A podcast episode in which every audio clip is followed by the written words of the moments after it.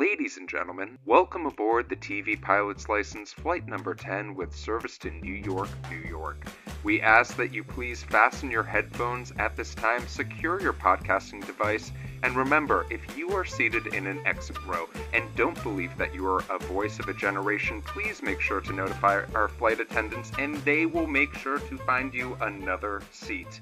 Welcome to the TV Pilot's License. My name is Geoff Kerbis. I'm joined by Rich Inman and Max Singer. How y'all doing Hey, today? hey. Hey, hey. Yeah, we're we're fully prepared. Max has his uh, his New York uniform on right now. Uh, he's his favorite team in, in New York. Uh, I believe they're called Vampire Weekend. now, I Yep. saw Max's uniform and I thought to myself, wow, if Max isn't in Brooklyn right now, he must feel like he is Brooklyn, like the, the fifth character of this show.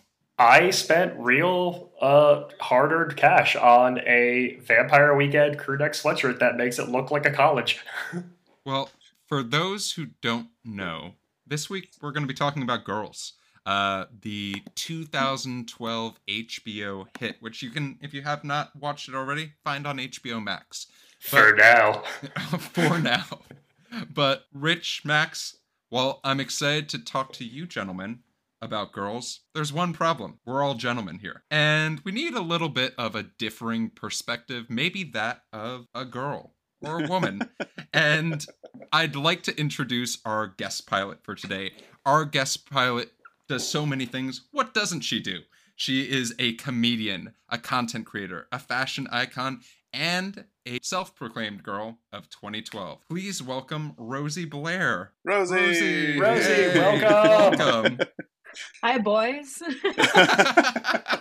Perfect. oh my god. no notes. no notes Uh, whatsoever. Rosey, thank you so much for joining our podcast. Thank you for having me. I love nothing more but over analyzing television. So this is very exciting to me and appealing to my ego too. Yeah, Excellent. absolutely. I, I'm I'm so curious, Rosey. Like, uh, your your own personal connection with girls. Like, how many times have you watched this show or watched it all the way through potentially?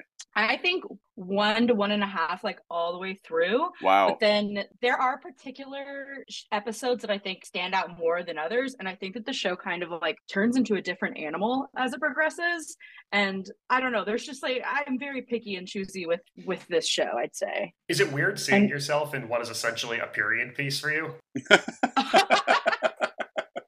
wow. No, that's hyper. That, no, that makes a lot of sense. It feels very period now, uh, especially rewatching the pilot today and hearing the songs, seeing what they were wearing, and just kind of like the attitude of not only the characters within the show, but the, the narratives of the show itself. It definitely was uh, a transitional era, I'd say, for pop culture. Uh, one that which I think Lena Dunham found herself in the crosshairs of. well, we will definitely get into the Lena Dunham of it all as well as girls as a whole. But for those who might be joining us for the first time, maybe to listen to you, Rosey, or to just listen to us, um, Max, why don't you tell folks what the podcast is about? You got it, Geoff. Uh, so, welcome back or welcome aboard to TV Pilot's License. Each week, we analyze and break down the pilot episode of a famous or infamous TV show. We figure out what works, what doesn't, if these shows we made today, and if we're inclined to keep watching. Uh, we've got a whole bunch of great episodes uh, already wherever you find podcasts. So give us a listen, subscribe, give us five stars, and we hope you'll stick with us for future flights. And Rich, you always come with the question of the week. That's right. And this one, this time, you actually made us do a little bit of homework beforehand. Um, why don't you tell the audience about your question of the week? Yeah, uh, my question of the week is actually one that's probably been rehashed on uh, on our, one of the top websites of 2012, BuzzFeed, uh, probably seven million times. And I'm curious to know what uh, girl's character each of us are. And we did come with a little bit of preparation. And I'm actually going to read my answer really quick because I think it's very fascinating that we all got different people. Uh, so I am Hannah, the main uh, protagonist, uh, played by Lena Dunham everyone has said i'm so sorry when i posted that that uh, this is what i got um, so passionate are you about learning to become your best and making your mark upon the world Your brain can take on a life of its own. If you harness this energy right, you can move mountains and make anyone laugh. You're also curious, a great friend, supportive, forgiving, and loyal. You shine when being surrounded by an appreciative, loving audience. This is the new astrological sign. I will not be telling anyone when I was born anymore. I am only telling people I was Anna. uh, let's go around the horn. Rosey, uh, what you you uh, got a different character. Who did you get? I got Shoshana. Um, I'm surprised but unsurprised. I fucked up. I didn't screenshot it, so I'll just give you my appraisal of it. Um, I get it. I think that I have uh, what I would consider like rusting dumb bitch face. Um, I think a lot of people. I think a lot of people like perceive me to be kind of a dodo. I've dealt with that, and I'm not like being self-deprecating. It's just like been my experience, and I think that that is certainly the case with Shoshana at, at face value. She's very shallow and obsessed with pop culture but i think that like as the show progresses she kind of comes out on top. Maybe not in the pilot but as the show goes on. So yeah. you know. I love that. Uh Geoff who did you get? So i got jessa uh and i did get the screenshot I've been calling Geoff Jeffa for the last like six hours. That's funny. Before oh I even got the result, Max was like, "Yeah, Jeffa. Max called it," and I was just like, "How did you know?" Uh, you are Jessa. You're a free spirit who will try anything once, and you have earned your suffic- sophistication by trying most things several times. Hungry for life, you're a risk taker, traveler, and carry your home in your heart. Your brilliance lies in your trust, but you're so independent that sometimes you forget to let people in and disconnect from your feelings. Yet those closest to you love how sensitive you really are. Um, based off of the pilot, we'll talk about Jessa. I have very mixed feelings about getting Jessa, but there was one after getting these results, I was walking my dog and thinking, why am I Jessa? And there was one scene that stood out in my mind of, oh my god, I am Jessa. And we'll talk about that in a little bit. You've done Max, some real reflecting in the last couple hours. Oh, oh yeah, this is a game changer uh, for sure. Max, what about you? Geoff, Rich, Rosey. I'm a Marnie. I'm, uh, and at first, I, I wasn't sure how to feel about being a Marnie Michaels, and then I realized that Allison Williams is also from suburban Connecticut, very close to where I grew up, and uh, it tracks. Uh, so, grace under pressure is your gift, and you're a pro at making the elements of life flow together, even where others see chaos. Yet you feel a lot more than you tend to show. Strong as steel, you see solutions where others see problems. When you stop worrying, express your true emotions before they build up, and own your own exceptional courage, you can literally achieve the impossible. Wow. How do you I, feel I, about that, Max? I mean, it, it's profound. Um, I I never thought that I would be mistaken for someone in girl boss culture circa 2012, but uh, uh, apparently I am, and uh, I have the confidence to uh, tell everyone that I was on a, uh, a, helicopter in Iraq that was struck by an RPG. Oh my, oh my god. god. no! oh no! So I, I, feel like this is pre girl boss culture too. This is almost like because it will. I mean, we'll get into this too, but like the economics of everyone involved in this in this show, all the characters is just bleak. I have no idea. I, I literally I don't know if any of these characters have a bank account. I, I truly cannot tell.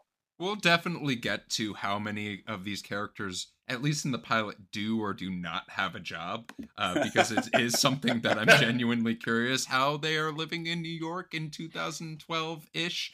Um, but let's talk a little bit about the show background, and we'll start off with a synopsis. Girls is a comedy about the experiences of a group of girls in their early 20s the assorted humiliations, disasters, and rare triumphs of four very different 20 something girls Hannah, an aspiring writer, Marnie, an art gallery assistant, and cousins, Jessa and Shoshana. So we know at least jobs unclear. Of them, two of them possibly have jobs. Uh, Max, before we get into the show as a whole, um, do you mind telling us a little bit about the background? Yes. Uh, well, cousin is a full time job. I just want to clear the air.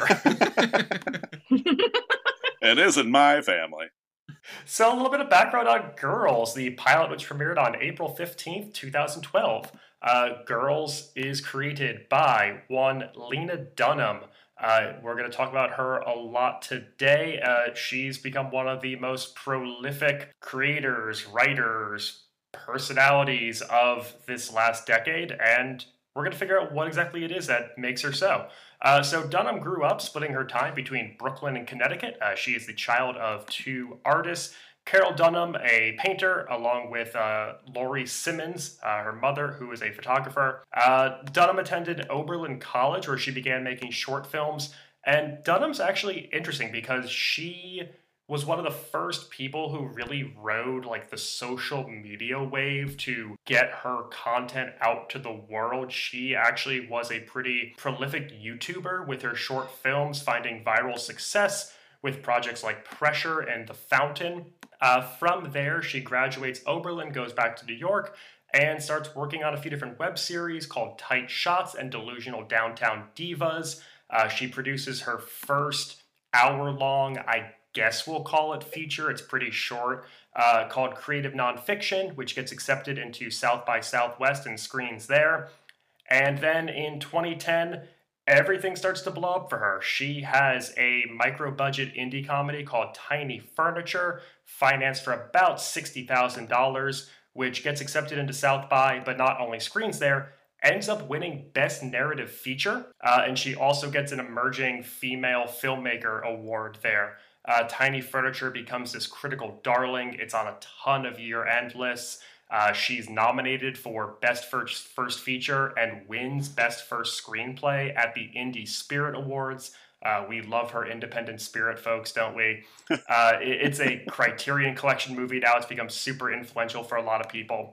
And after the success of Tiny Furniture, Dunham has a ton of doors open to her. There's a lot of people who want her to adapt books or like you know punch up screenplays for them but she ends up getting a blind script deal to create her own project from HBO. Uh, they partner her up with a woman named Jenni Konner, uh, who has become this big script doctor in Hollywood. She was also a staff writer at Undeclared with Judd Apatow. Uh, Connor and Dunham's partnership ends up getting Judd Apatow on board as a producer. He's a huge fan of Tiny Furniture and emails Dunham just to congratulate her and begins that partnership. I need to talk about the girl's pitch because this is something of lore for good and bad reasons. Most people, when they pitch a show to a network, Uh-oh. have a script or An what idea? you might call a show bible, A napkin? uh, something that encapsulates what this thing is going to be for a long period of time if they don't have a full fleshed out script. Lena Dunham presented the executives at HBO with a one page, what she calls tone poem. Oh boy, Wait, a tone poem? Tone poem. so is that a version of a haiku or a little bit longer? The term going off vibes is thrown a lot. Oh boy. Oh boy, is this some like Rupi Kaur shit? Did, would they yeah, would they I- I sell mean, this poem less. at at Blo- Block? Or, I'm sorry, at Barnes and Noble? I mean, look, I, I, I read the poem doing research for this. I'm not going to read the poem to you, but it's out there if you want to see it. Anywho, HBO greenlights a show off of this. Oh my god! I'm so Uh, they- right now. They greenlighted in early 2011. They shoot it that spring. The first three episodes premiere it where else? South by Southwest. Sure. Uh, and the rest is history. boy. Well, Max, thank you for that background on the show. But Rosey, you know, you have a little bit of an additional background of being a girl in 2012 in a coastal city, nonetheless. yeah, Um, can you give us a tone poem about yeah, that? I, I'm, a tone poem. Maybe we should have asked you to prepare one, but I'd love to just in 2012, like seeing a major network like HBO premiere a show like this, or just the experiences of what life was like for you back then. I'm glad to be here to provide historical context for this Yeah. piece of art. Uh, it's good. It's like having like a like a war letter from from somebody who was actually in the trenches. um, it it was. I I just remember there was something in the air among my friends. We were over overjoyed at something like this coming. I remember watching the trailer over and over again and seeing that not only uh, was this show, it looked very accurate in terms of what we were wearing, uh, what we were doing socially with each other. It looked like the type of parties we were going to. The conversation conversation seemed very accurate and candid and uh just like just like the nakedness of it all was really like uh you know I've never taken a shower with any of my friends, but I've definitely just like hung around in like jean shorts smoking cigarettes on the porch like without a bra on. So things like that were really us? exciting to see. Uh, um and then and then you saw the actual work and then i think we sort of turned into a like weekly roast of it. And then was more secretly like still loving all of it. I was going to um, say, if you keep watching it, is it really is it really something that you hate watch, or is it something that you're looking forward to every time? No, not at all. I think that's like how I feel about Euphoria currently. Um, yeah, no. At this time, I was in Los Angeles and also kind of riding that YouTube wave.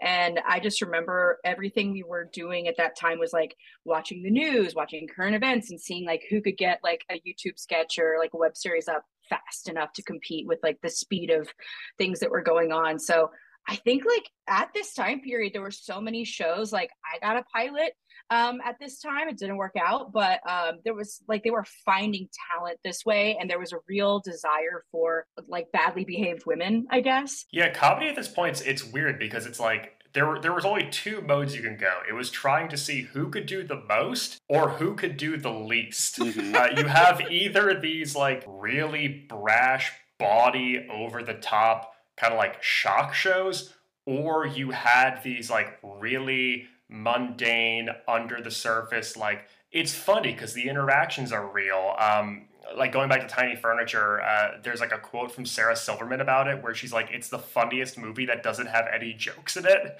and I'm like, "Wait, is that is that is that good? Like I don't I, I don't know if that's good."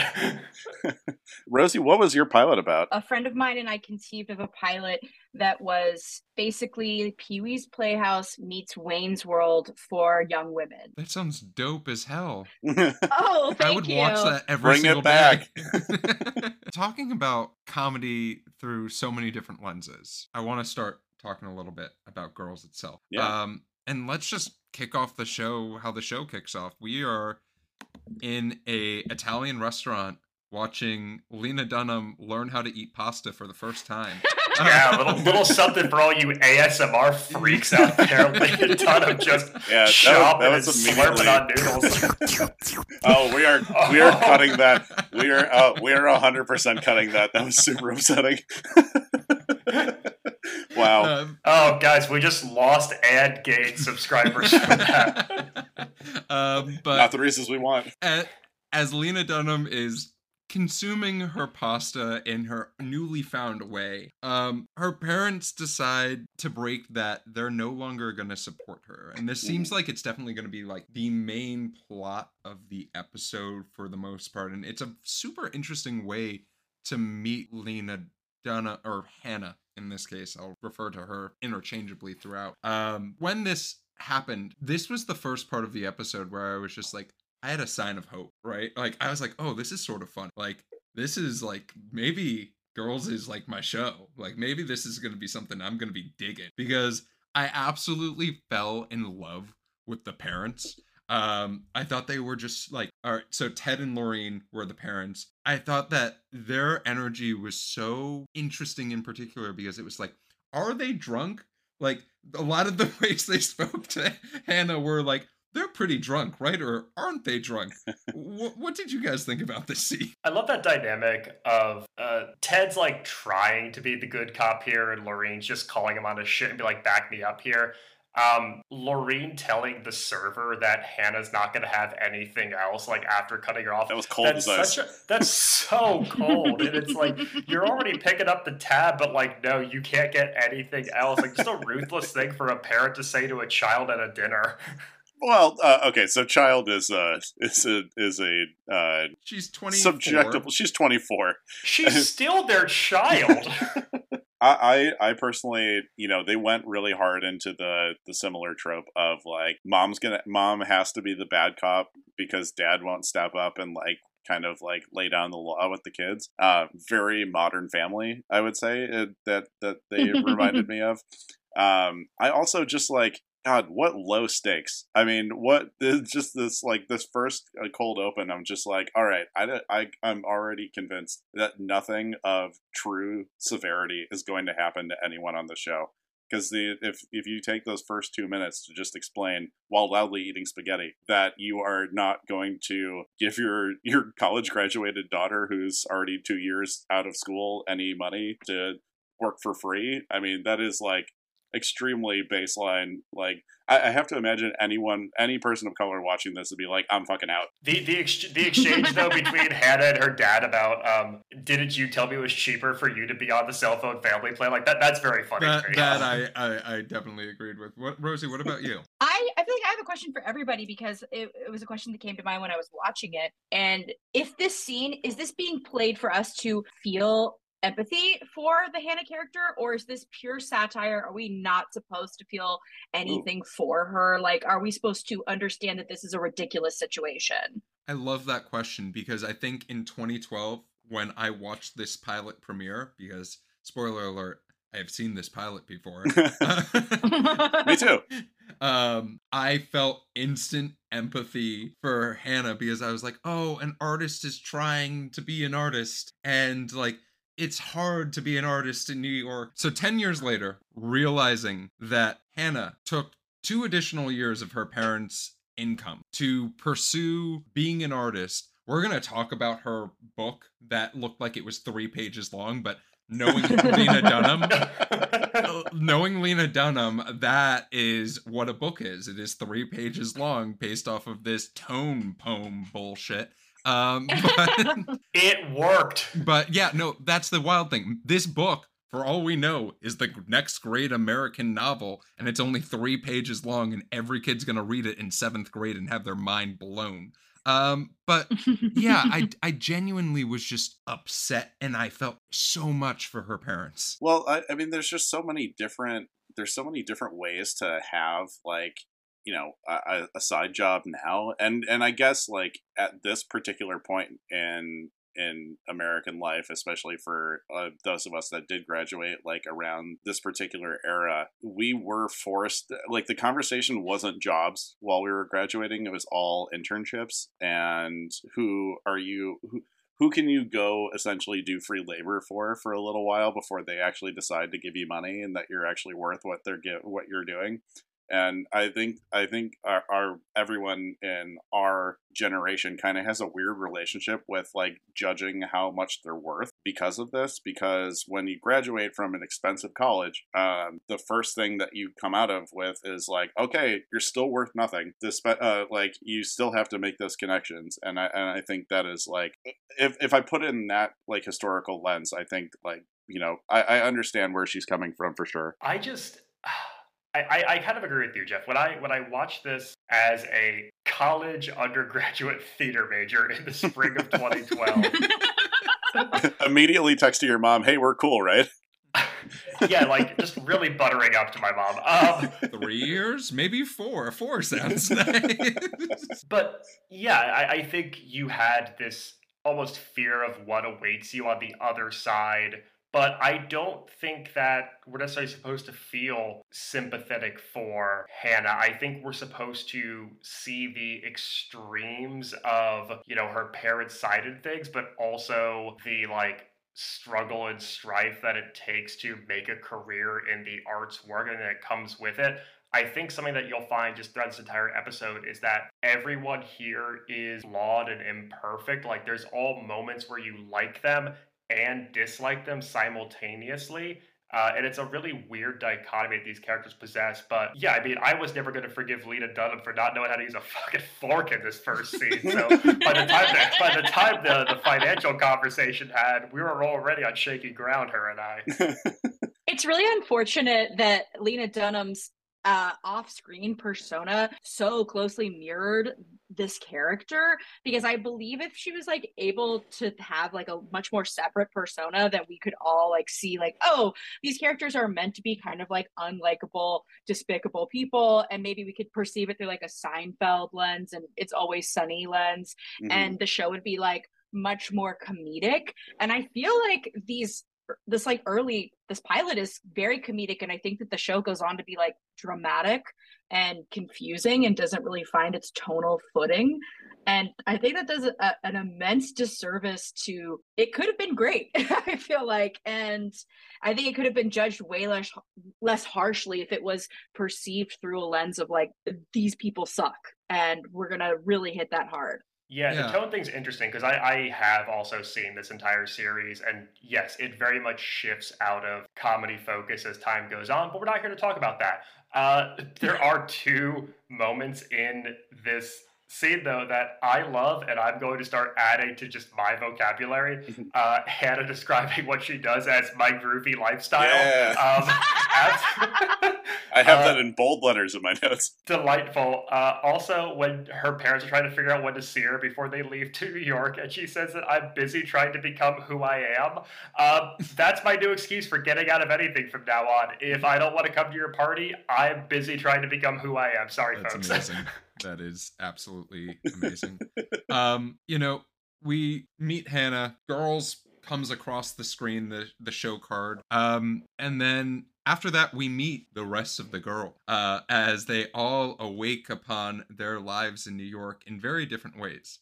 Um, we, we love a getting the gang together montage. Yeah, we, we do love a getting the gang together, getting the crew together montage. um, we we start off with Hannah as well as Marnie. They're sleeping in the same bed together. Um, at first, at first glance, I was like, "Oh, cool! Like Hannah might be not straight." How progressive of 2012! Like Truly. first blush of this show. But then we also see um, at this point Jessa wake up. She's surrounded by so much Louis Vuitton um, that in a cab and don't fall asleep in a cab. If if you take anything from this podcast, don't fall asleep in a cab in New York. you don't know what will happen to you, and that is terrifying. Um, I'd like to give a shout out to our sponsor, the Metro Transit Authority. hey, everybody! This is New York Mayor Eric Adams. oh and we have one public service announcement to give to anybody who's coming here. Do not fall asleep in the yellow taxi cabs because they all have to go to Staten Island at the end of the night, and you don't want to be there. um, as we see this like literal awakening of the characters and their different situations, we get to meet Marnie, played by Allison Williams, and we also get to meet Marnie's boyfriend, Charlie. Let's talk about Charlie is oh, Charlie. now, this was 2012. I don't think the term simp was in modern culture at this point, but I think Charlie is the first simp ever written into pop culture. I will have no Christopher Abbott slander on this podcast, Geoff. Thank you also, much. Christopher Abbott. Friend of the pod. Friend of the pod, but boy. it reminded me how old the show was because he looks like a child. I literally Everyone was just like, like we're, we're gonna get to Adam Driver pre Star Wars and you know semi naked uh, Adam Driver looks. But yeah, it was just Charlie just seems like a nice guy and literally through he's a love struck 24 year old just let him be this poor schmo thinks he's found the love of his life who he's going to spend forever with who amongst us hasn't had just a head over heels relationship in our early to mid 20s that we thought was going to be the one for the rest of our lives. Oh, uh, Max, Mary Kate's on the other side of the door. okay, two pe- two people in this podcast. We found our significant so. other in our early 20s. We meet Charlie. Charlie seems perfectly fine. But in the next scene, Max, you talked about it. We like each of these characters sort of have a despicable thing. Maybe Lena Dunham's is eating cupcakes while someone is taking a shower, and she's also in the shower. but Allison Williams just starts to sort of shit all over Charlie. Like, what did you all think about this as like Charlie deserves better. I've never seen someone develop the ick on a show. That might be the first like that might be the first like instance of developing the ick that I've seen portrayed in TV.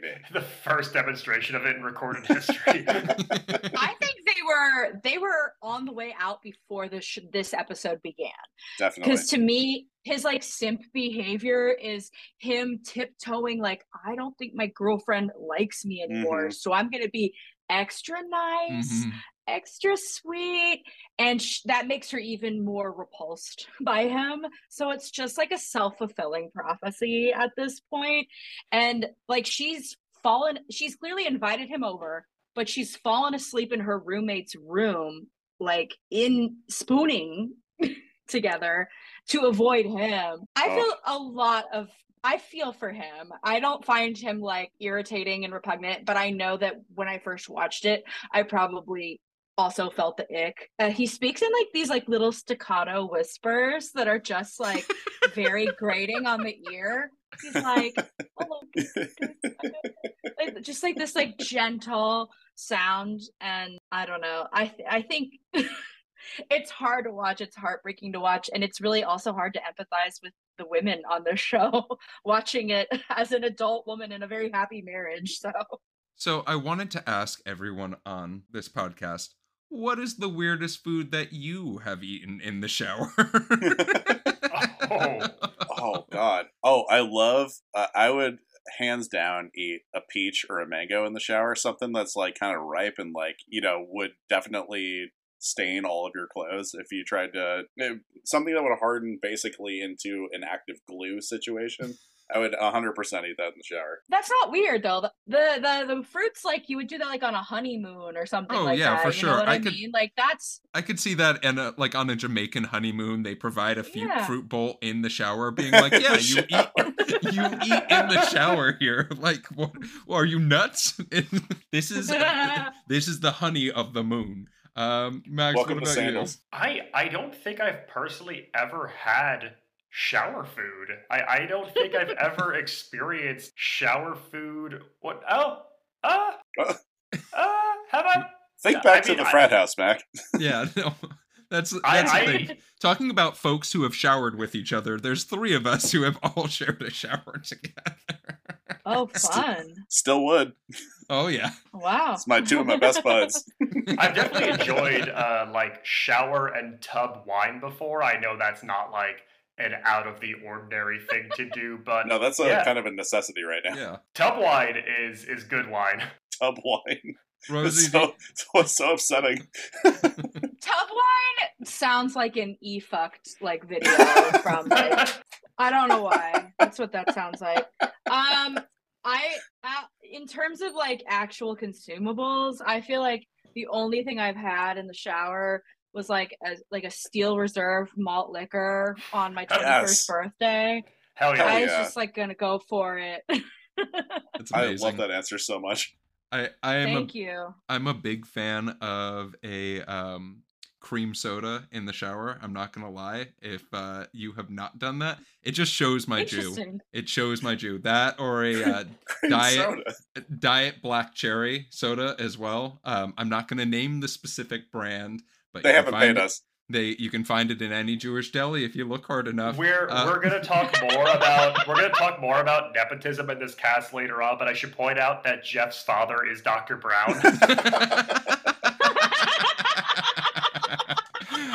um, but during the scene, I think one of the first troubling lines was said. There, there are many throughout the scene, throughout the show. But when Nah, I don't know what Lena, you're talking about. when Hannah starts discussing that she doesn't see Allison Williams naked enough, um, I'm gonna give a little spoiler alert. I watched this show with my in-laws in the room. Uh, Good for you. Oh, And- no. It was a treat.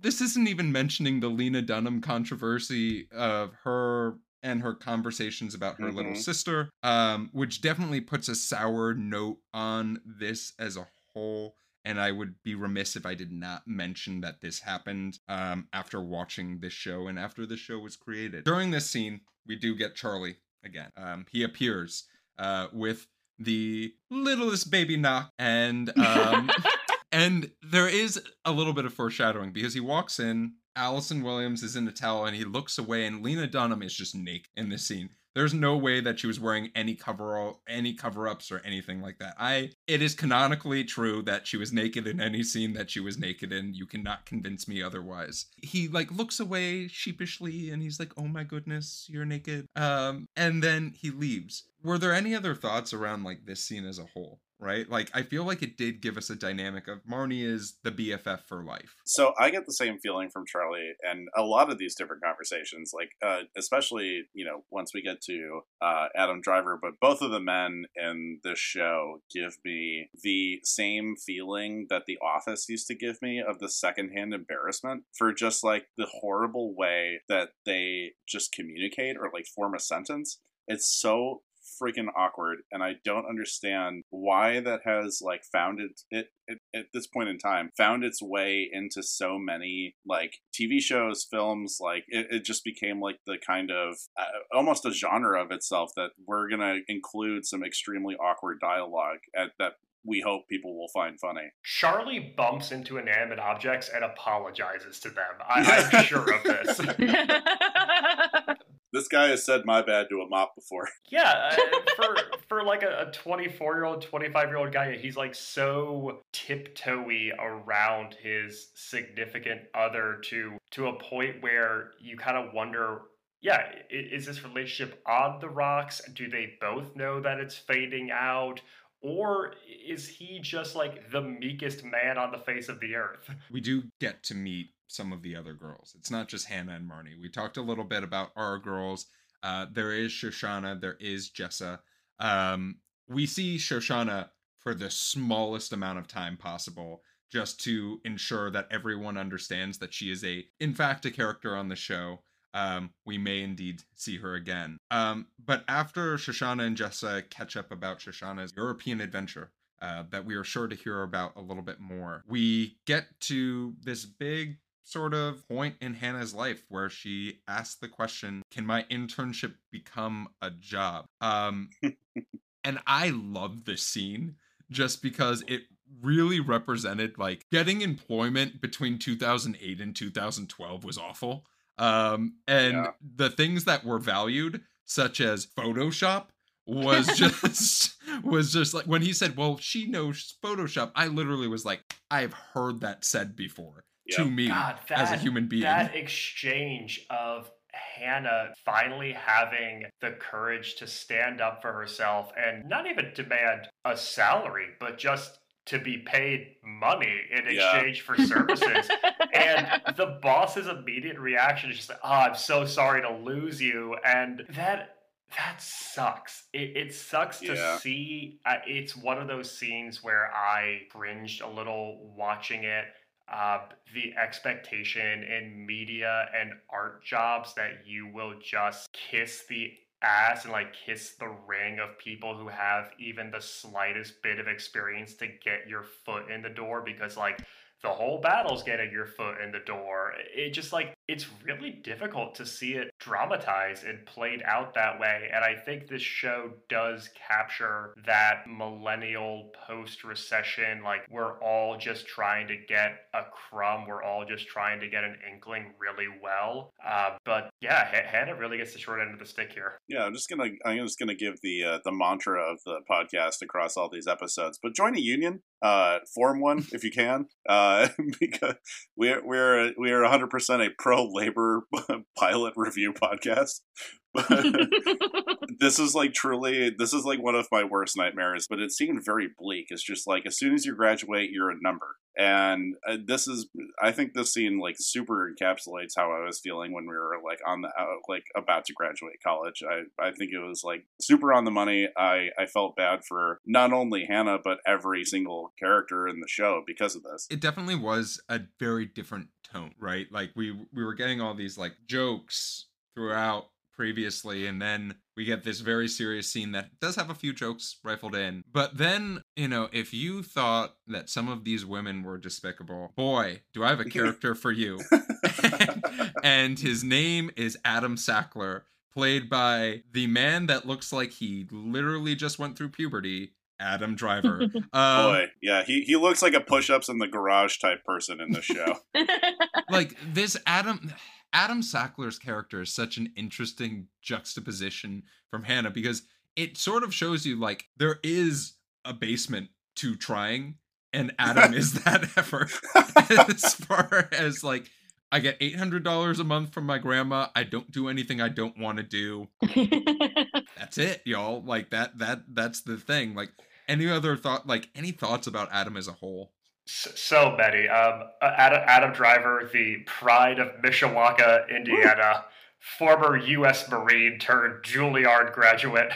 Um, I just have to say, if you told me that a decade from now, this man is going to be the toast of the town, the creme de la creme, the most in demand actor amongst the biggest directors in Hollywood, uh, a sex icon would have hair that covers his ears. I wouldn't believe any of it. Um, I, I talk a lot on this show about like intros to characters, and Adam's first line of dialogue being a joke about being in a circle jerk with Hannah's dad is one hell of an intro. I'll it's a give it really that. good line. I liked it. it it's definitely just one of those interesting ones of like here's a guy that Hannah's into and it like completely tracks with all the shit that we've seen her character do. For sure. Rosey, like what are your thoughts about like Adam the scene as a whole? I for sure fucked this guy like more than once.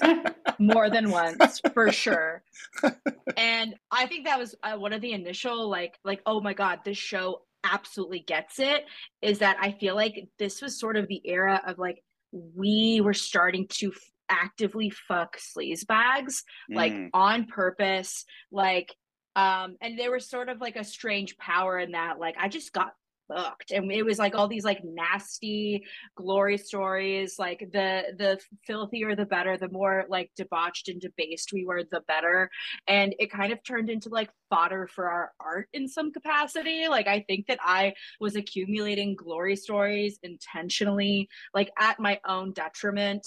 And i feel like this guy i know this guy like this guy exists in the comedy community he exists in like the Oh, folk yeah. punk community like he is definitely i went i went to college with this motherfucker and i knew this guy in like the improv like community and i he specifically i'm thinking of this guy who was a life extensionist uh that that i hooked up with and he literally like cooked uh vitamins instead of like, real food he made his Um, own. yeah like he This just, is like, a reduction of Flintstones vitamins and Is wait, is a life extensionist a lot like a 10 year warranty I can get on a fridge? Or is that something slightly yeah, I, I'm getting I'm getting life alert vibes. And and he was like a birthday party pirate by day. That was his job. And Huge his fan of that. girlfriend was a, a dominatrix but they were like in an open relationship. So i was like oh, i'm gonna step right in. And his like bed was an iron like tree that he had like made himself uh and i just remember that he did not like penetrate me. He just full body like stroked me with his face. And like that is this dude. Like there were so many strange guys that i was just like where did you learn how to interact with a woman?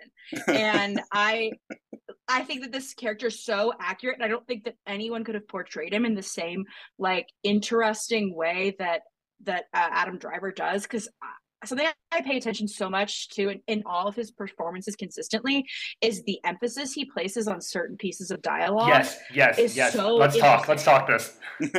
Yes, yes. So, so going off of that, uh, the way that Adam Driver hits words in a way that no one would look at a script and think to hit.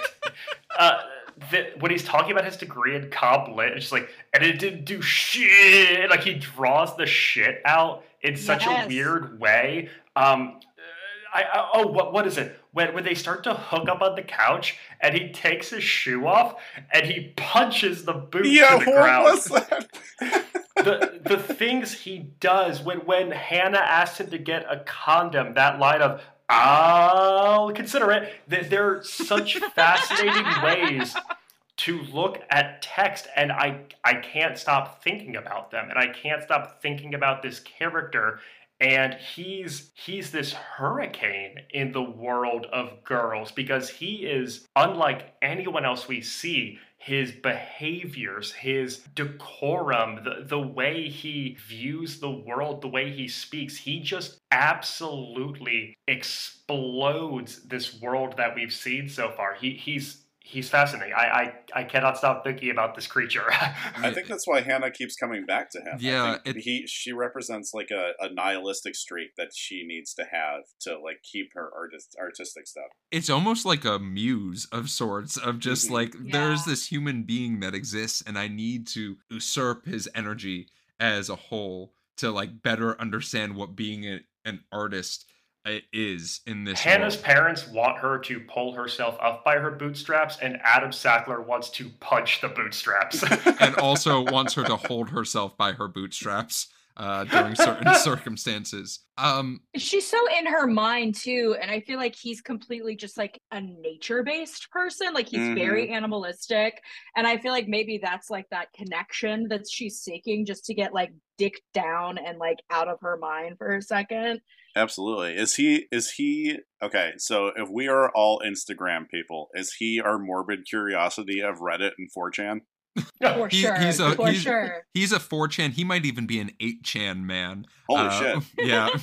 um, so while this is all happening, there's a dinner party that is happening as well. Um, Marnie is hosting a dinner party for Shoshanna as well as Jessa and Hannah has said, I will be there. Charlie has invited two of his friends to the dinner party. Um, they seem like the worst. Uh, and I'm just going, and I, you know, as very similarly as Rosey, you said, I know this guy. I've slept with this guy. I've had dinner parties with these two people. Oh, like God. the person who's like, oh, I'm not into food this week. Which, what the fuck line was that? That Lena Dunham that didn't come from nowhere. Lena Dunham has said that herself, or she has heard someone say that out oh, loud. Oh, that is hundred percent something that you jotted down in your phone after you overheard it at a party. You're like, this is going into a script. Yeah, hundred percent.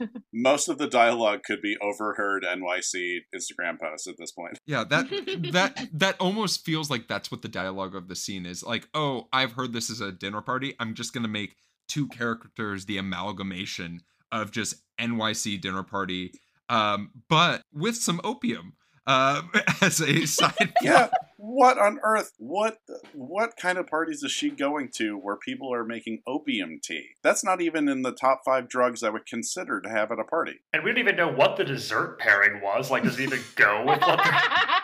well, they were talking about like banana pods and stuff like that. So I'm only assuming it's a like banana flambe or something like that, where Ew. you shouldn't be making that with opium in your system. The music cue though, while Ray's cooking up the opium tea, we get that uh that needle drop of "Time to Pretend" by MGMT, which oh. is just oh. such a like late aughts Brooklyn indie sleaze. Um, I went to a very very early like pre their first album MGMT show at a club in New York and mm-hmm. they just jammed wow. on the Ghostbusters oh. theme song for 40 minutes and it fucking sucked. so well, it, so that that song came out about like 4 years before this, right? Yeah, that that came out and I want to say oh eight. It's also an appropriate band for this show though because they're these like synthy, sleazy Brooklyn indie rock artists, but they went to fucking Wesleyan yeah. like for college. And yeah. I'm not going to give them too much credit here with the music supervision, but it does feel like an appropriate band that these people would be into and kind of missing the overall message of like, no, they're just like two privileged dudes from Connecticut. Yeah, if there's one thing that, that we stand for here at the podcast, it's pro labor and anti MGMT. we're anti we're anti management, pro labor. Those things do go hand in hand. there this scene is so interesting though. This is like one of the most fast-paced scenes of this entire show interestingly enough because while they're deciding to take opium and hannah asks what does it taste like? and she thinks the character says twix. Um, he said twigs and he very clearly said twigs Uh, and then she spits it out, and when he says, "Oh, it tastes like twigs," she then consumes the entire cup. As someone who drinks Fernet on a regular basis, I just want to say I'm pro twig taste in, in, in things that I consume. I, I, think this is like a great herbal, natural flavor, and uh, and Hannah should just sit down and enjoy her opium. Yeah, let's not discredit the flavor of dirt for pleasure.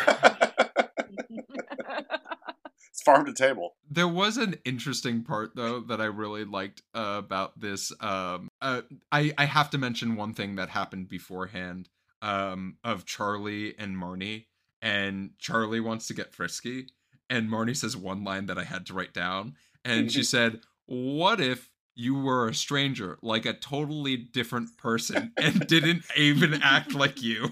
That that that broke me a little bit. But, oh god, so good. There, there's just really quick. There's there's a joke that Ray and his date make too, where uh, Ray comments on the whole dinner scene playing out, saying, "Watching this is like watching Clueless," and his date goes, "The movie or the TV show?" Which was a great.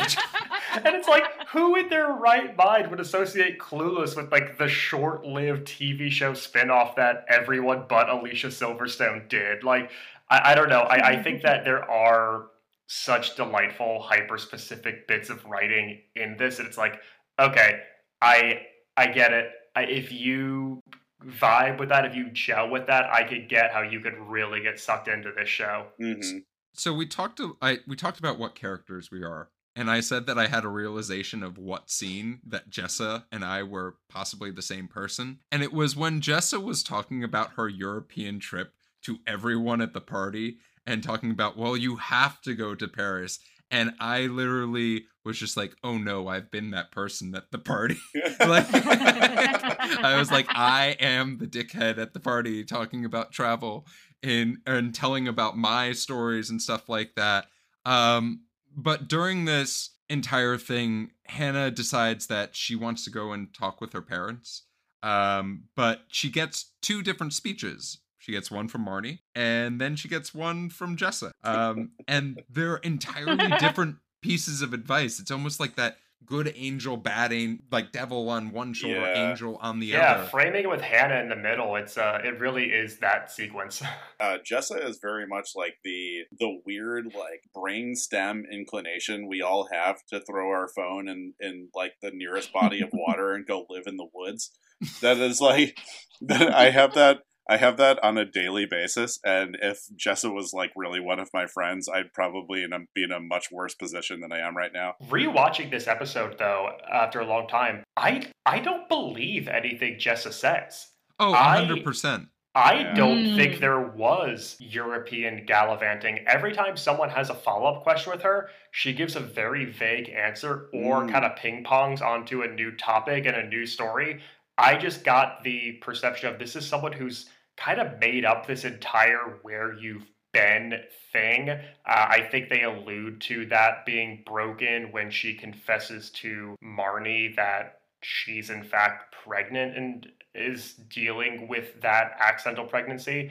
I just think this is someone who is dealing with some real shit and to kind of create a suit of armor is making up these tall tales about this like a broad socialite lifestyle that hasn't happened. I, I could be wrong. Um, it's been a long time since I've gone back and seen this show, but it just didn't give me any truth. I think you're right. Yeah. I uh, I did a little bit of additional uh, overachiever homework. Oh, Rosey! I, I read I read the pilot today, um, just because I thought that there's probably some things that we missed, and in the description of her uh, in the cab scene when she arrives they say that she's beautiful but strung out so uh, she's probably mm. just been on a complete bender and doesn't really have any concept of what's happening there, or what has happened in the last few months there was one detail that you left out max when uh, jessa reveals her pregnancy to marnie um, jessa is going to the bathroom during this entire sequence and oh yeah Marnie is being the best friend ever by handing her toilet paper once she has realized that Jessa is indeed done.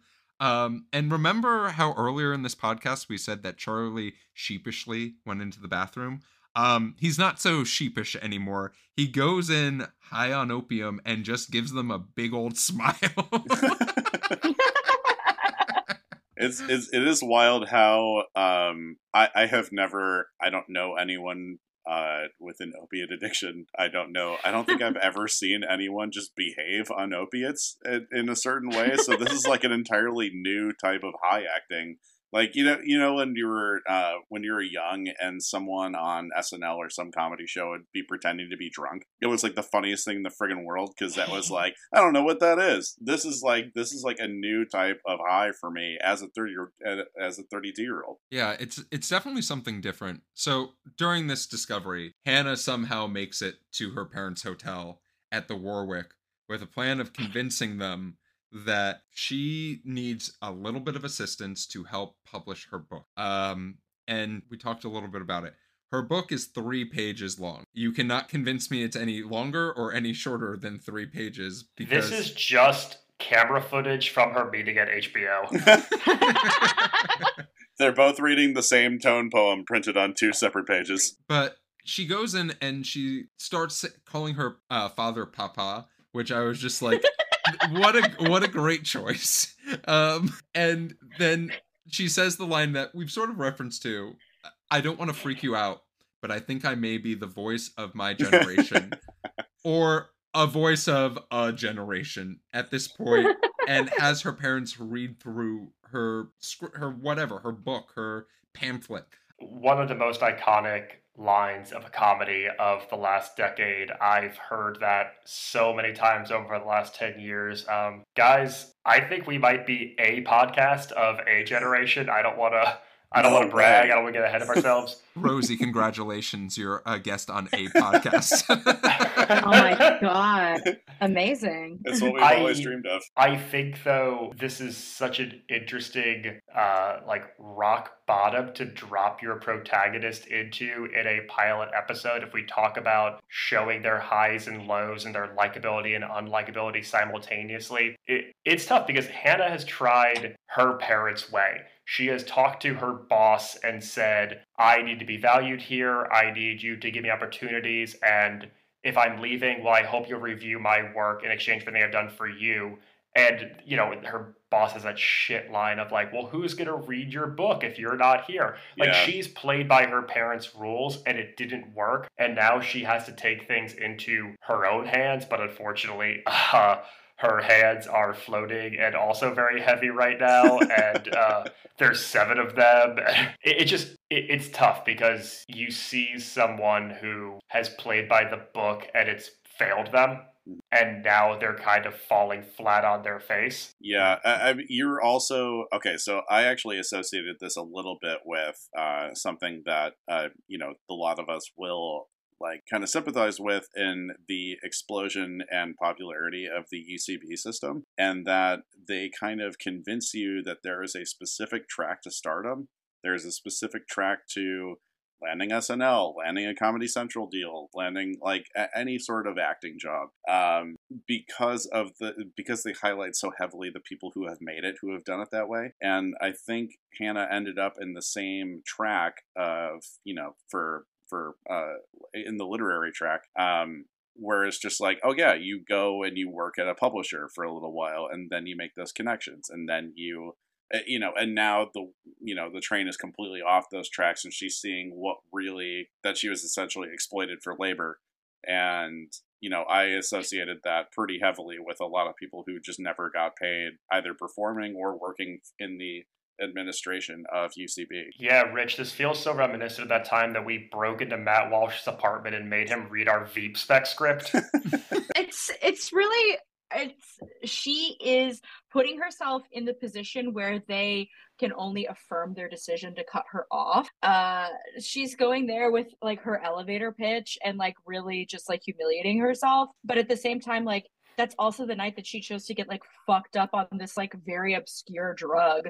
And it just like really makes her look totally irresponsible not actually committed to like the work of it uh and and more in this like she wants to be in this like gertrude stein salon like sipping on absinthe with people and like living mm-hmm. the writer lifestyle more than she actually wants to commit to like growing as a person well when she's passed out on the floor she refers to like being left to die there like gustave flaubert and it's like if you're going to appreciate this show you're going to have to understand that your main character is going to make 19th century French realism author jokes. Like, if you're not down with the Madame Bovary humor for the button of a pilot episode of an HBO show, get the fuck out. we don't know what her parents are professors. We don't know what their professors are of. Maybe mm. she's trying to, you know, go to their better senses or what they're interested in. Well, they um, just want a fucking lake house, Geoff. She wants to sit by a fucking yeah, lake. She, I I have never related to a line more in I my know, life. I know. I was like, it's, that it's sounds really important when your characters state their needs and wants. It's good. so at the end of the show, we end with Hannah waking up in the Warwick. She tries to order room service on her parents' tab, which just sort of leaves us with a bitter taste of who she is in our mouth. And then I I actually really liked I I am a sucker for cinematography and imagery when you see someone go into a crowd and they just blend into the crowd, especially in New York because they're just another New York uh, city story. Yeah, don't we all? yeah, like you know, butter me up. Like that is and that's how the show ends. We see Hannah go off into the distance we know there's more episodes. We only care about the pilot. But if you told me this was a one, you know, little 20 minute short film, I would have been like, cool. This was a really interesting little short film. Yeah. But that is the end of this pilot. Um, any things that we missed that you loved that you said, wait a minute, uh, when watching this pilot? We didn't really talk about uh, Shosh too much in here. Um, Shoshanna, mm-hmm. played by Jojo Mamet. Uh, her little teaser scene, though, in her $2,100 a month Nolita apartment. It's only a little more expensive than living on campus. Jesus fucking Christ. Um, there is an empty apartment except for a Sex in the City poster. I'm glad and brought this up. I love this $2,100 a month college decor apartment that she lives in. Uh, and the depth in which she goes into describing which Sex in the City character best reflects her. um, I I know that Dunham has stated that part of the inspiration was like the people who watched Sex in the City and Gossip Girl and then were inspired to move to New York because of those yes. people. And Shosh embodies that so well. I think, you know, living in a New York or in LA, all of us have spent time living in one of these cities at some point in our lives. We know these people who are enamored with the idea of big city living in the culture and changing who they are and finding themselves in coming of age.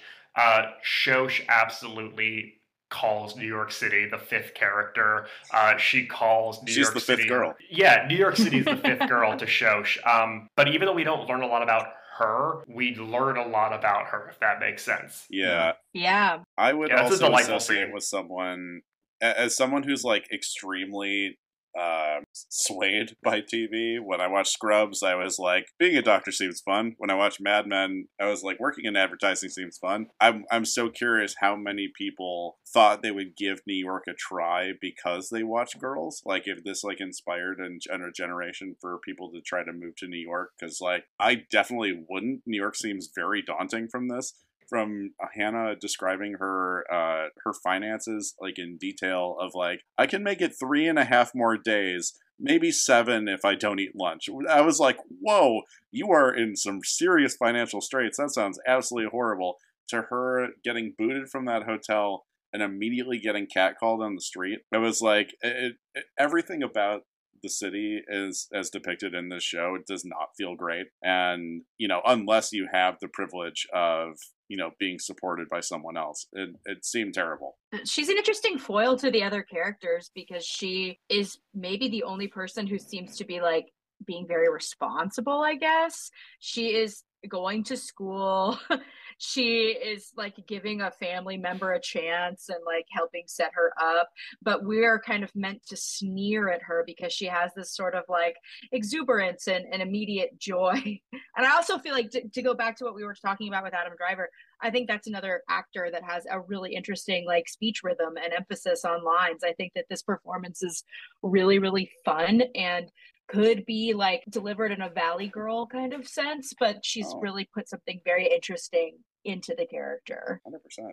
anything else that we love or that we just want to call out is just plain weird I, I feel like i don't know anything about marnie or shoshanna for after this pilot. I feel like there's like literally they've set up literally nothing else. This seems to be the only pilot that we've watched so far that hasn't established any sort of like carrying on or or cliffhanger or anything like that uh, for the for well, half of the main characters. Yeah, I, I would definitely agree. There seems like for two of the girls, life seems like it's pretty much set up, right? Fine. Like Shoshanna yeah. is Shoshanna. She's mm-hmm. gonna wear her juicy shoot suit uh, or sweatsuit that really I appreciate. Fashion icon. It, it looked very comfortable. She even said because I was watching this with my wife as well, and she was like, "Why is she wearing a juicy sweatsuit?"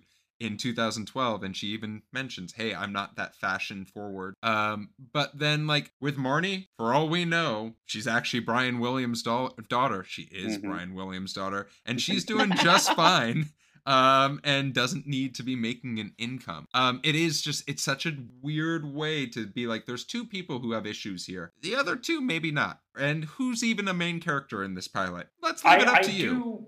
Feel though that it is effective in terms of its world building that this isn't going to be a show that necessarily follows one linear thing from episode to episode it's going to follow this world and we're going to come in and out of focus with different people and different relationships. Um, we'll get into this a little bit more. I'd love to talk about it again to legacy, but like a big thing with that subgenre of mumblecore is that we're not really focused on plot. We're focused on dialogue and interpersonal relationships. And it is a little weird seeing something that's usually done on a like micro scale being done on like an HBO cinematic filming style. And I think that's what makes Girls such an interesting show, an interesting pilot, is that it's taking a very small scale thing and it's blowing it up to make it look like Gossip Girl and Sex in the City. Mm. So I do want to leave some time for our in-flight question. We do yes. have an in-flight question. Um, Hannah deems herself the voice of her generation. Who would you pick as a voice of a generation right now? I will go first uh, because I have one and it's going to be the most basic one, but it's Taylor Swift. Taylor Swift is the voice of a generation for so many fucking people. It's disgusting. Um, now, do I love Taylor Swift? Oh yes. boy. Uh, you yes, just, you I just, do. You just opened the Pandora's box right now. I I I love Taylor Swift. And Rosey, I see I see your reaction. I am unabashedly in love with Taylor Swift. My second to this was um, Greta Gerwig. I think is also a really great example of a voice of a generation. Lady Bird is such a fantastic film that everyone should see. If you're a millennial, you watch Lady Bird and you associate yourself with every single scene of that movie. I don't care if you're a dude or a girl or you don't choose. You love that movie. Um, and if you don't, I have problems with you. um, so, Rosey, I know that you are judging me for being a Taylor Swift fan, but I would love to hear. Oh. I would love to hear what your thoughts are. You're gonna be so far from it. Like I'm a massive, like kind of embarrassing. Like Rich knows, mm-hmm. Rich knows the the the heinousness of the depths of my obsession with Taylor Swift. I'm like a conspiracy theorist. Oh. She is absolutely like my favorite little capitalist. And I, I have to I have to agree with you. Um, you know, you don't get to be like she. I think so. Pe- so many people forget uh, that she's like a like nearly a billionaire, and because she has this like persona that is so warm, that is so like, "Hi, friends, uh, I'm Taylor you know, uh, Mhm. a- and she's goofy and and she's all you know elbows and knees and very charming and awkward and Elbows and I think that like what people don't I mean like but she's also like flying around her little plane destroying the ozone layer and doesn't give a fuck about it. Yeah, Yeah. she hangs up her Like, cute little sh- cardigan and then just Scrooge McDuck dives into her pile of gold coins at the end of the day. yes, yes. That's the most wonderful imagery, and I love her all the more for it too.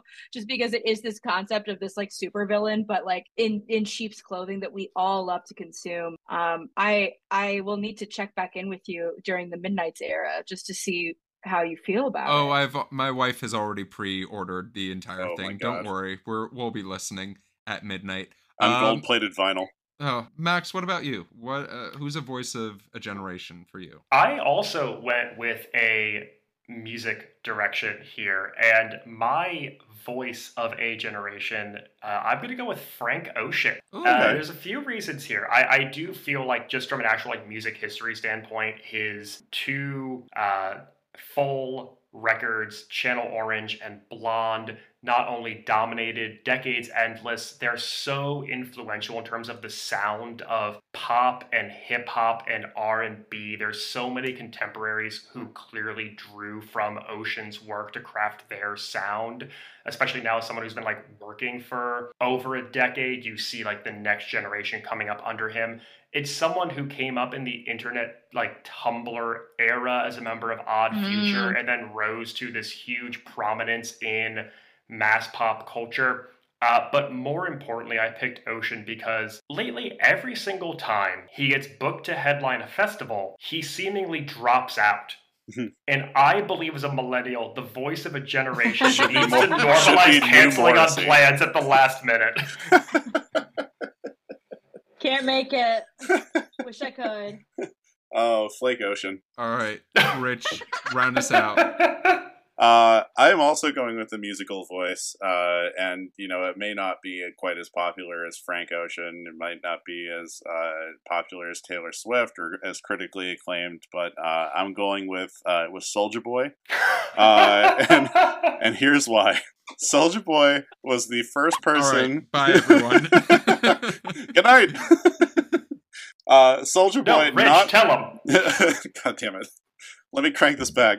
Um, so, so Soulja Boy is one of the few people that I have seen uh, make it from the LimeWire and Napster uh, platforms, where he was essentially, this, I mean, this is how he came to prominence, is he was putting his music as other file names and gaming the system on LimeWire. And right now, with the popularity of like, let's let's compare it to Lil Nas X. Lil Nas X learned how to game the algorithm of TikTok to release Old Town Road, and now has like now you know he's at the Met Gala every year. He's at the he's, He's front on a row at the Grammys a every year. national tour. Yeah, he's on a national tour right now. And I think, you know, with the music industry kind of as fucked up as it is right now, with everyone making these weird albums with 19 tracks or something like that to try to like game the Spotify algorithm, I think Soulja Boy was really the first person to kind of like crack that bank vault and and uh No, he he cranked out he that- cranked that. he cranked that bank vault. Let's talk a little bit about the show legacy. Um, as far as the show, Girls was on for six seasons and 62 episodes. Um, reviews season one at an 87 according to Metacritic, which is Whoa. really really good. Like Super just high. to give just to give everyone an idea who doesn't listen, that's one of the highest we've talked about of all the shows that Damn. we've reviewed. More than Um, ballers? surprisingly ballers i think peaked at a 77 uh, so it received 122 different nominations as far as awards and won 19 that includes two emmys and three golden globe. Um, it definitely did a great job right? Like it was syndicated across the world. Um, you can once again find it on hbo max. Um, but it did you know we talked about some of the things that it did. It did make mumblecore genre mainstream as a whole. Like that is something that we have to look at and we have to recognize as a whole. But Rich, you know, you came in not knowing what mumblecore was, and that's Sure fine. didn't. But you did come in knowing what your game of the week was. So I want to hear what Rich's game of the week is this week. I sure did, and we, you know, we talk a lot about uh, like girls in this show, but another name for this show could also be dads, and the reason for that is because this is an entire cast of nepotism babies, and so I'm going to play a little game of Okay, so obviously we've named all three of them here. Uh, the the three nepotism dads are Brian Williams, uh, David Mamet, and Simon Kirke. Simon Kirke, obviously the uh, drummer of Free and Bad Company. Uh, still, their touring drummer. I, I think they toured like a couple years ago. He's 73 years old, still the active touring drummer for the band. Absolutely incredible. But I want to give you guys a very a, a, like an obscure clue, their net worth, and I want you to guess which nepotism dad is based on the clue. All right, the first clue is uh, he's worth twenty million dollars, apparently, uh, according to uh, you know the networth.com or whatever the hell it was. Uh, from Chicago, Illinois, studied at Second City, a, a comedy uh, person for, for the lot of us, and went to Goddard College. Who do we think this is of the nepotism dads? Who are the dad choices? This is Brian Williams, David Mamet, and Simon Kirke. Uh, for me, I'm going to say David Mamet. You are correct. That is David Mamet. We have a uh, currently living in Manhattan with three kids. He is a voting member for a major of like one EGOT award, like one of the EGOT awards. That's amazing. And, uh, and worth uh, an estimated $10 million. That's wild. Is that Brian Williams? That is Simon Kirke. Simon Kirke. Yeah. Yeah. I was going to Oh, say wow. the only musician Mr. Bad there. Company himself. Um, Uh, and then um, obviously our last one's going Could to have been be an Brian audiobook. Williams. I was going to say it, Brian Williams' audiobook about his helicopter experience. And I, I just for want to Brian chime in Williams- Oh, sorry. so quick on the nepotism factor here. I want to make it very clear that if your dad played drums on Feel Like Making Love, that does not automatically Yes, it get you does. a foot in the door in Hollywood. Yes, it does. he is he's an active he's an active touring musician for one of the biggest bands of the 70s like that is and if you're if you've been in the music industry that long you can make a couple phone calls it is really not that hard Rich, thank you for your game of the week. yeah I have one final question for everyone here. Do you think the show could be made today? And based off of the pilot and the pilot alone, would you continue watching this show? Rosey, as our guest, you get to start us off. I think the show could be made today, but it needs to hit like if it, it needs to decide if it's satirizing these people. And I feel like it, it could absolutely exist as a satire, but it would just need to go harder in that direction.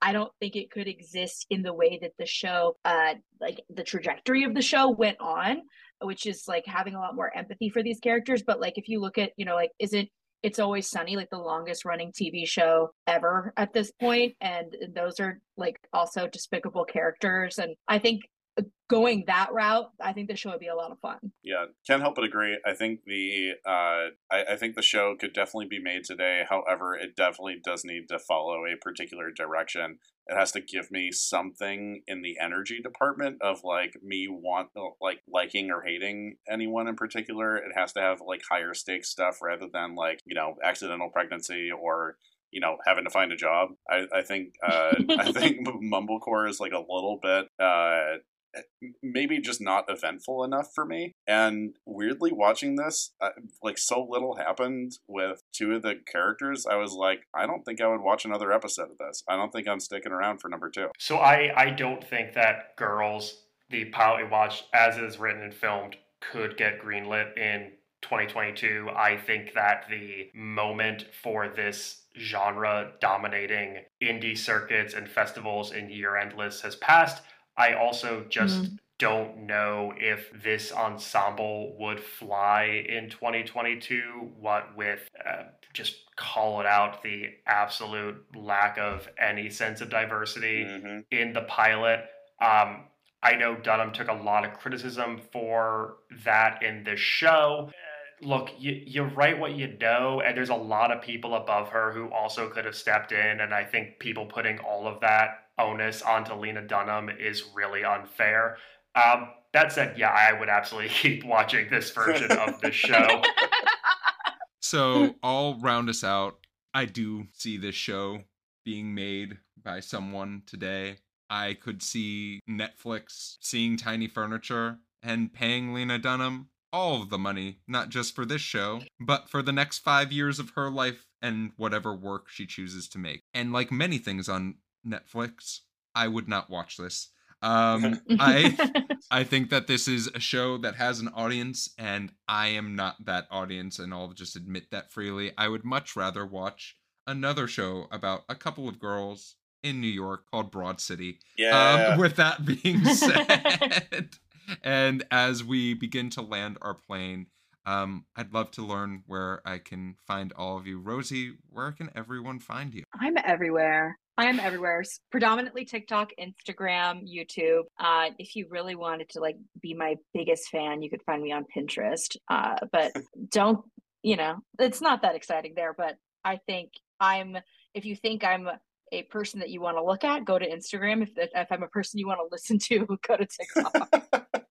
uh, And- highly, highly cosign following Rosey on uh, on Instagram and uh, and Pinterest and TikTok. Oh, oh, yeah. Uh, leave him your handle too. Yeah, what's what's your handle? oh, it's at R O S E Y B E E M E Rosey B me. Awesome. That was gonna be such like girls shit if you were just like, you can find me if you want to, and then didn't give us any more information. Nothing. That's a that's a big Charlie line. All right, Max, what about you, bud? You can find me on all things social media at Maxwell Sing. You can find original comedy sketches from myself and Rich on TikTok at Dadwagon Comedy. And Rich? You can find me on Instagram at damn that's rich. And you can find me eating a cupcake in your local shower. But more importantly, you can also find me at Run Geoff Run on Instagram and Twitter. You can find the TV Pilots license on YouTube, Twitter, and Instagram at TV. And that's how Pilots Geoff got License. banned from 24 Hour Fitness.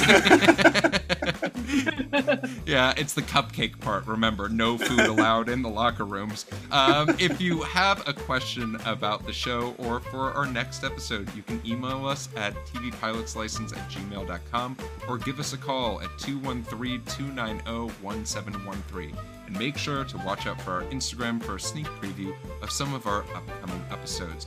With the plane landed and the seatbelt sign off, we look forward to flying the bright skies of the TV world with you again soon. And until then, have a great